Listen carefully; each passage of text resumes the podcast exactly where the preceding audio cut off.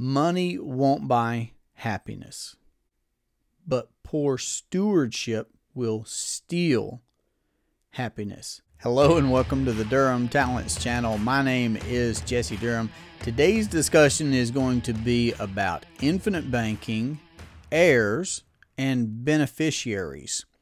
Now, Nash does an excellent job in his book, Becoming Your Own Banker, discussing an even distribution of age classes. And he uses his background as a forester to lay out a very comprehensive scenario that we can then translate to all things legacy, long range planning, intergenerational financial planning things that we would be discussing that are pertinent to this issue of discussing heirs, beneficiaries, the next generation. In fact, he opens by making a reference to scripture in Proverbs chapter 13, verse 22, where he says that a good man leaves an inheritance to his children's children. And that's what he continues to talk about, again, using his background, discussing an even distribution of age in relation to forestry, trees, having a 40 year plan of planting, culling, making some intermittent cuttings at appropriate ages, and then ultimately arriving at the best cultivated yield, you know, 40 years along, and breaking up a large parcel of ground to be able to compartmentalize um, different segments to facilitate cutting here, pruning there, final yield here, and, and alternating between these so that we're doing all different kinds of things. We are capitalizing for the future. We are receiving some cash flow from those intermediate cuttings, sure. And then, of course, the windfall of this ultimate planned yield that we will see long range. Now, what this makes me think of when I begin to think of intergenerational thinking and planning, when I begin to think of heirs and beneficiaries, the kind of impact and legacy and setup that I would like to leave, it makes me consider my own. You know, my wife and I had a very traditional start, I would say, for our generation, which was we went to school. We were encouraged to also go to college. So we pursued our further education, getting degrees for applicable jobs that we would then pursue. And we started out right out of college, married and in love, looking to do all the things like get a vehicle, get a home, start paying off the student loan debt that we had accrued, take a vacation every now and all these different things that we were going to do. And of course, we either conventionally financed those things or we had to save up from our work and pay cash for those things. So, what I'd like to point out here in this discussion is that we consider where did we start from reflect back, look at where we all started from, and you know where you started from, and then consider what would we like it to look like for that next generation, for the generation after that. And really, I'm just going to question us all, myself included, how far out are we willing to think? You know, I believe that folks that are tuning into this channel are, are folks that are looking beyond next week next month. We're looking long range and how we use our, if you're a client, how we use our policies, what we're going to be doing with our policies, whether that's for our household or our business or investing that we do. And ultimately planning out multiple generations. I mean, I can remember the first time that I was even exposed to the idea of thinking eight generations ahead. And as sure as my wife and I started life in love and married and going on this journey of running a household and pursuing careers and building a family and all these different things, just as sure as that happened, it was the case a generation prior to mine. That was the case two generations prior to mine, and, and so on. So the time's going to go by either way is what I'm pointing out. So if we will begin to imagine and plan and make some decisions and implement some ideas and learn what we need to, we can be thinking ahead, like that scripture said, that we make those good decisions that will impact our children's children. So after Nash goes through an even distribution and he's and I'm seven years into becoming my own banker. My wife and I own multiple policies with multiple companies. We pay significant premiums. We use our policies. We've probably committed every error, every mistake that we could have along the way. So I'm still a student. I'm saying that, and I'm trying to point out that when we read the book first in 2015, it had a big paradigm shift for us, big impact. And yet today, when I reread this section in anticipation of this podcast episode releasing, it's still yielding new results for me, new information. I see it differently. We've we've caught on to a lot of things along the way, of course, but when we go back to the original source, R. Nelson Nash's book, Becoming Your Own Banker, it still impacts me in a big way, and I still am learning from it. So I encourage you to read where he's talking about the forestry example, the forestry analogy. But then he does transition into talking about a model couple who were grandparents. And at the time that they caught on to this idea of personal family financing, of privatizing their banking, of implementing the infinite banking concept, they began to procure policies on grandchildren. So again, I would say, I would point out that more is caught than taught. You know, our children will pick up on what we do much more than what we say. And I'm not trying to diminish what we can say as as parents or grandparents or influential people in younger person's lives, but they catch on to what they see us doing. So when we own policies and we use policies for our privatized banking, that's going to have an impact that would be different than just passing along a good book or or talking about the idea, but actually being about it. Because more is caught than taught. So these grandparents in getting policies for two generations ahead, what they did were a few things. So one, and, and it cannot be understated because we are talking about life insurance. Now, what we're specifically talking about are whole life policies with mutual companies that pay a dividend.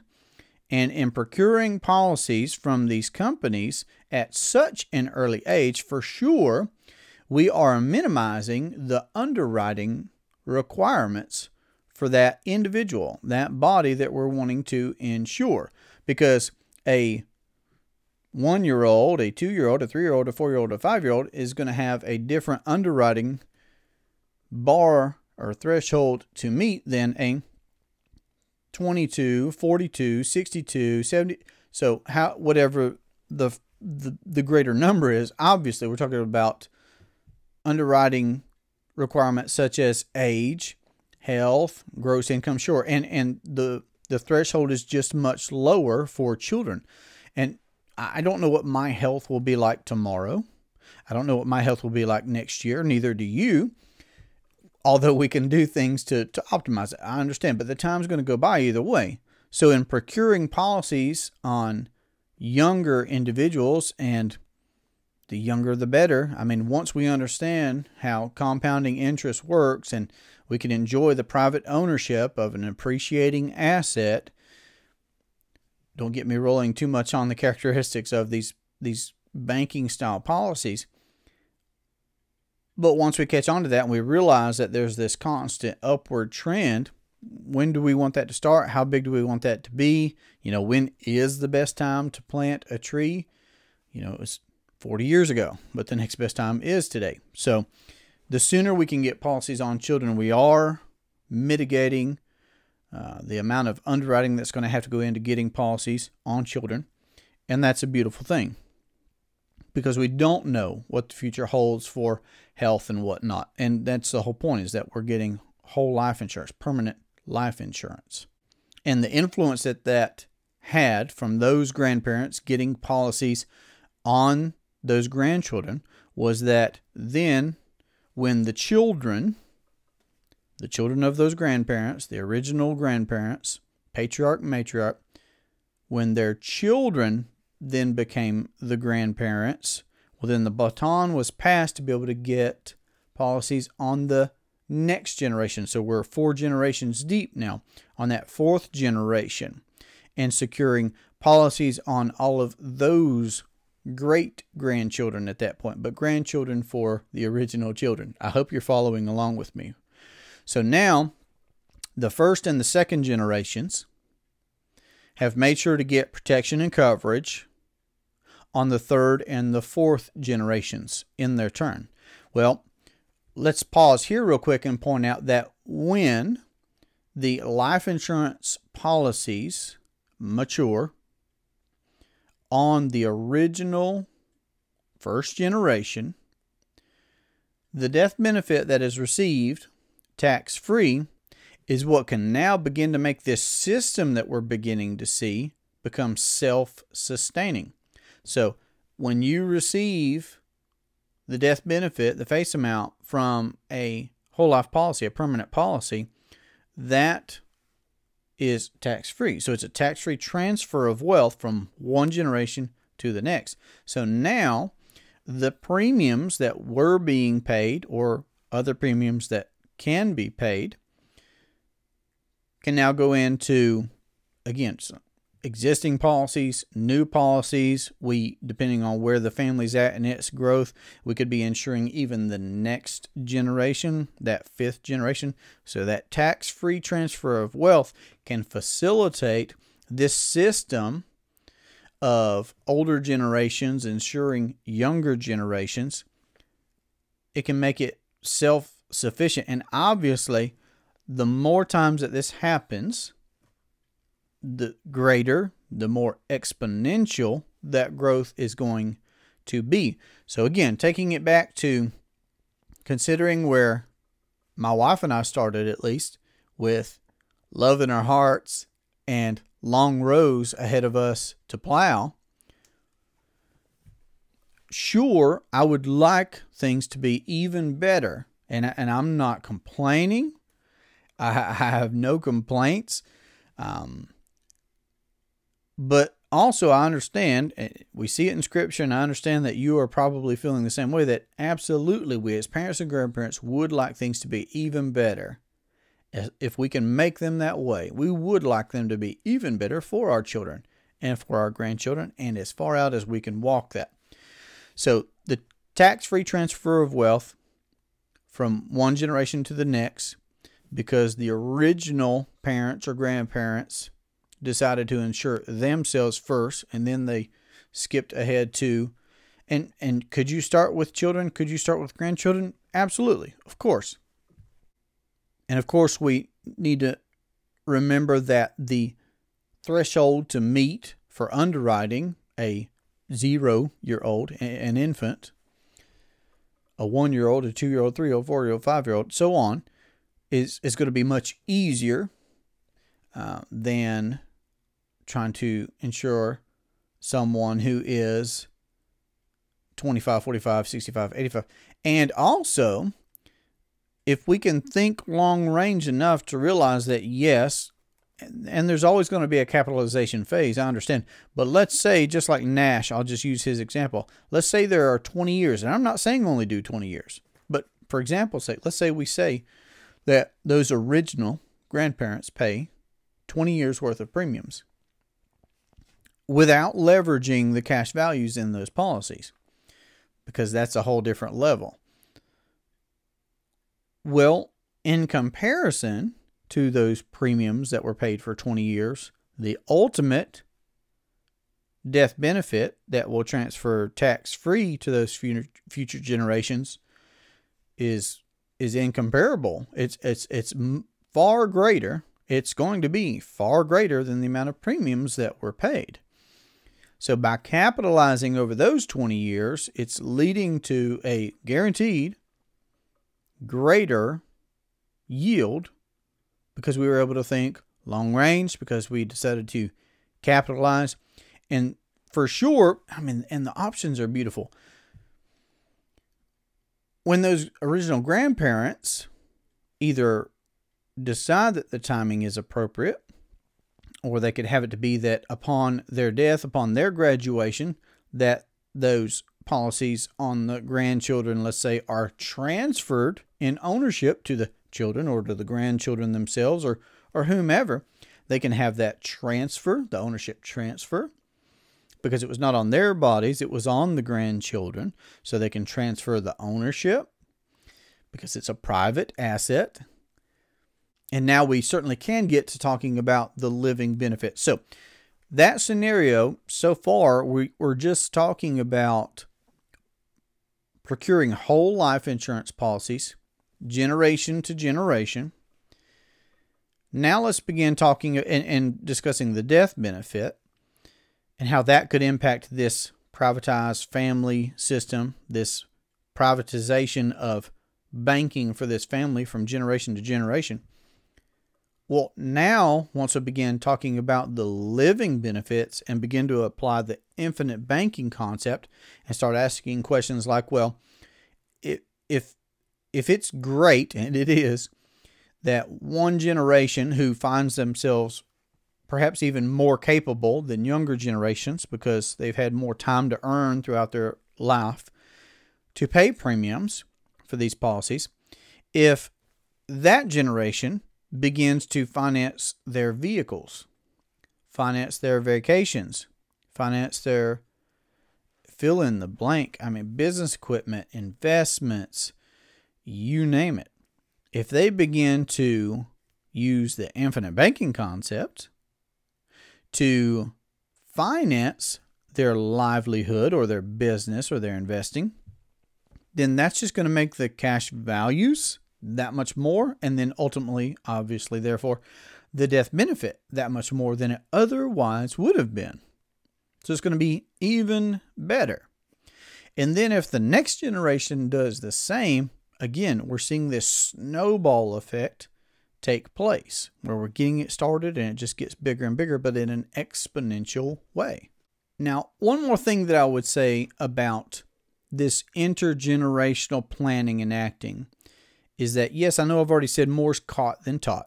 You know, our children or grandchildren or great grandchildren will catch on to what they see us doing more, better, quicker than just hearing us talk about it, I imagine that to be true, and I'm sure you would as well.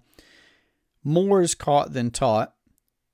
Sure, it makes sense to get policies on ourselves first. And in fact, if my wife and I were to go and get policies on our children, I mean, that's going to be a question that the insurance company is going to have. Well, how much death benefit do you have? How much coverage and protection do you have on yourselves? Because you are the caretakers, you are the parents, you are the providers for these children. So it wouldn't even make sense to be trying to get life insurance on children without having life insurance on the caretakers and parents. So we see the the, the sense in first getting adequate protection on ourselves and accounting for our need of finance first, and then looking to expand our system to cover members of the family for sure. And what I would say is that by purposefully and intentionally setting up such a system, it gives us the perfect opportunity, if I can reference scripture. This isn't one that Nash specifically reference in this segment of his book on the even distribution of age classes, but it would be another proverb where it says, train up a child in the way he should go. That's Proverbs 22 6. So it's a great opportunity for us to teach our children, to show our children and grandchildren how we as a family, how the Durhams, have privatized their banking where we're not beholden to third party lenders.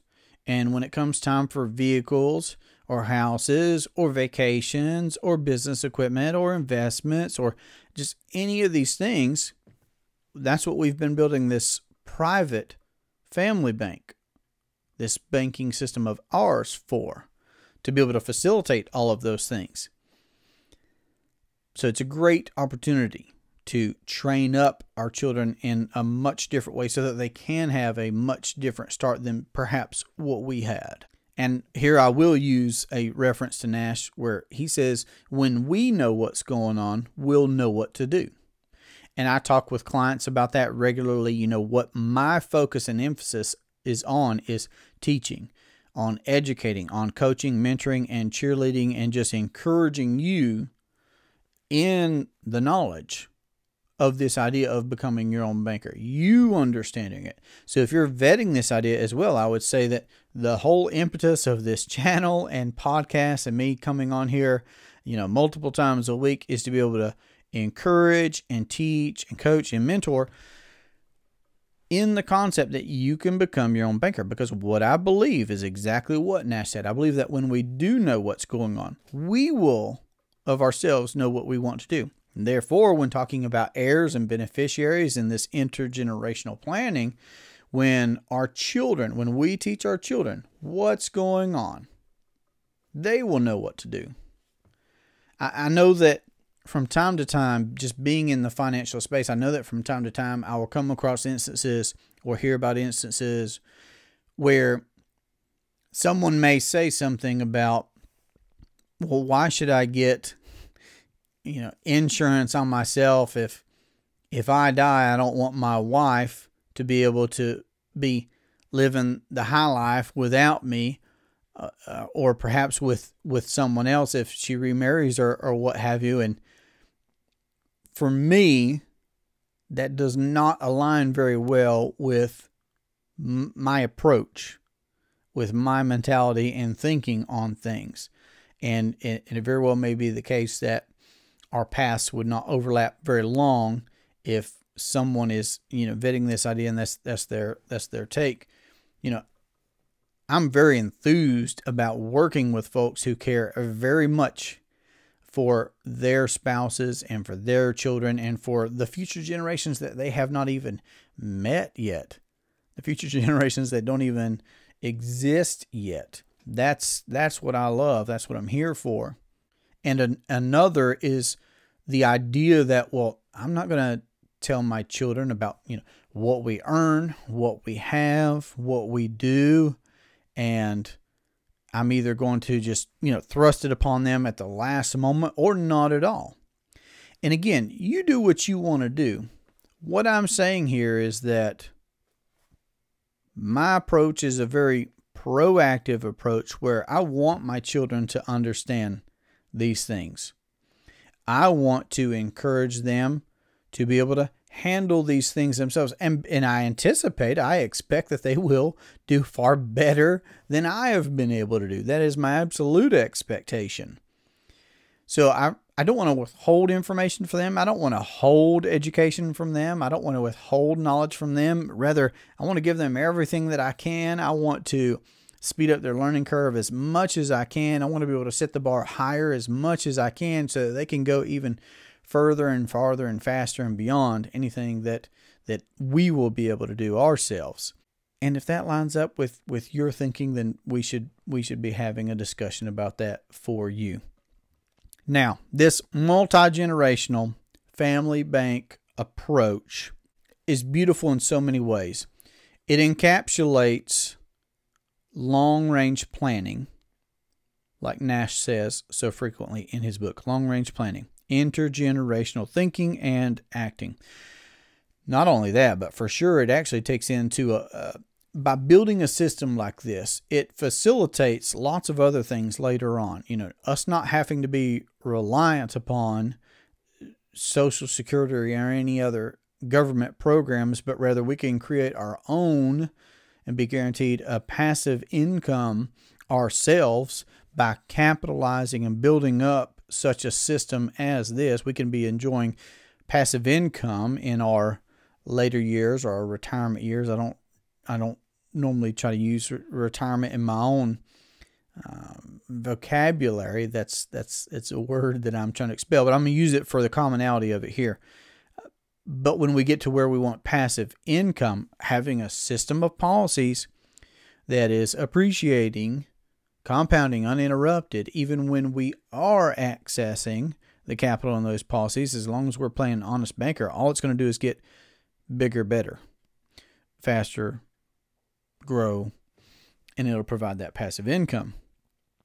Also, it's going to be protecting us from taxes because if we are accessing the cash values in our policy by procuring policy loans from the mutual life insurance companies that we're part owners of, then we can do that tax free.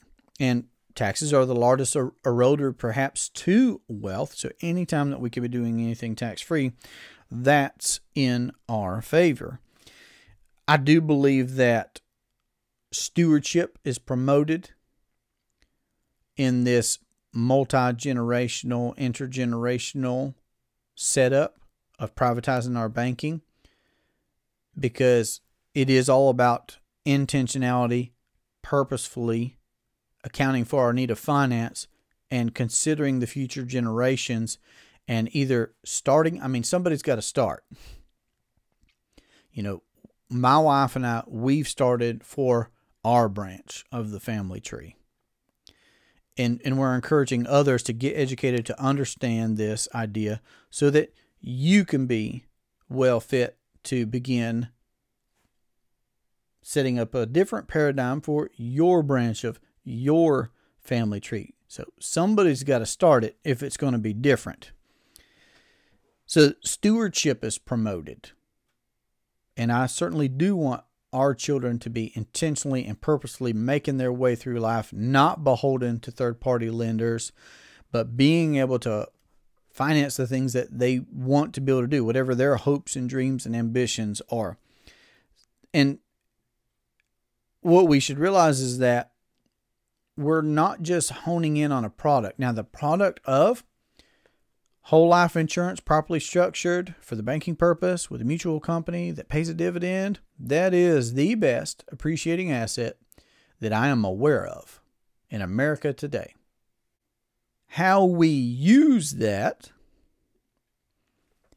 what we know to know how to use that is what makes all the difference. And that's why I encourage us to read Nash's book, to have conversations, to plug into information like this, where I'm trying to give my best practices of our several years of experience as consumers, as customers ourselves, owning these policies and using these policies, and now professionally coaching, mentoring, and teaching other people how to be able to do the exact same. So the process of banking is what is also being taught to our heirs and beneficiaries so that yes even after we start it we're we're encouraging this stewardship we're elaborating and demonstrating this process of infinite banking so that it doesn't end with us so that it does continue and perpetuate and grow and expand and develop from generation to generation to generation as far as we can wrap our minds around and as far as we can sit, you know. And here we could talk about lots of different things. We could talk about family meetings, and, and perhaps we will and should, and, and, and I know that I do with, with clients. We should probably put more information here, but setting up family meetings, whether that's, you know, generations of a family getting together once a year, a couple times a year, a few times a year, talking about the kinds of things that we're just just sketching out here quickly. Trusts and, and I'm I'm not a CPA, I'm not a tax advisor, I'm not any of those things. But I'm saying these are items that could be on our radar when considering owning a system of properly structured policies and how we want that to perpetuate to heirs and beneficiaries. Perhaps we should uh, consider trusts, building up a family library, having wills, of course, um, building up and procuring a professional financial team. So I highly encourage you to talk with all your financial professionals. Estate planning, will Social Security or will it not? And should we plan on it playing a role in our later life? What about our philanthropy? What would we like to be able to perpetuate when we are gone outside of our family, the, the organizations or churches or nonprofits that we would like to be able to contribute to even beyond our years here in this life. So, our legacy ultimately. These are all things that could be discussed, perhaps should be discussed when considering heirs and beneficiaries so that we perpetuate these things that we care about. And what I will say here is this that Nash says on page 72, he says that money won't buy happiness, but poor stewardship will steal happiness. So I understand it's a common saying money won't buy happiness. Perhaps we'll cover it on our quote series on the channel. Money won't buy happiness. But we've perhaps all of us experienced some time where because we were stewarding what we had at our disposal poorly, we were robbed of joy, of happiness that we could have experienced in that time if we had done better. So I'm here to do better. I'm still a student. I'm still learning. I'm still on my journey and on my path. And if you're on yours to considering how to impact one, two, three, four, five, six generations ahead into the future, all while accounting for your need for finance now, well, then let's have a discussion. You can reach me at 828 817 4223. You can email DurhamTalents at gmail.com. I do look forward to our next conversation. This has been a great pleasure for me. Have a great day. Take care. My name is Optimus Prime. My name. Nope, that's not it. Nope, too much growly. Mm-mm. You. No, that's not it. you use the force you must. There is no try, only do. That's pretty good, wasn't it? It's not bad from switching from Optimus Prime right over to Yoda. It's gonna be great. Hello and welcome to the Durham Talents channel. My name is Jesse Durham.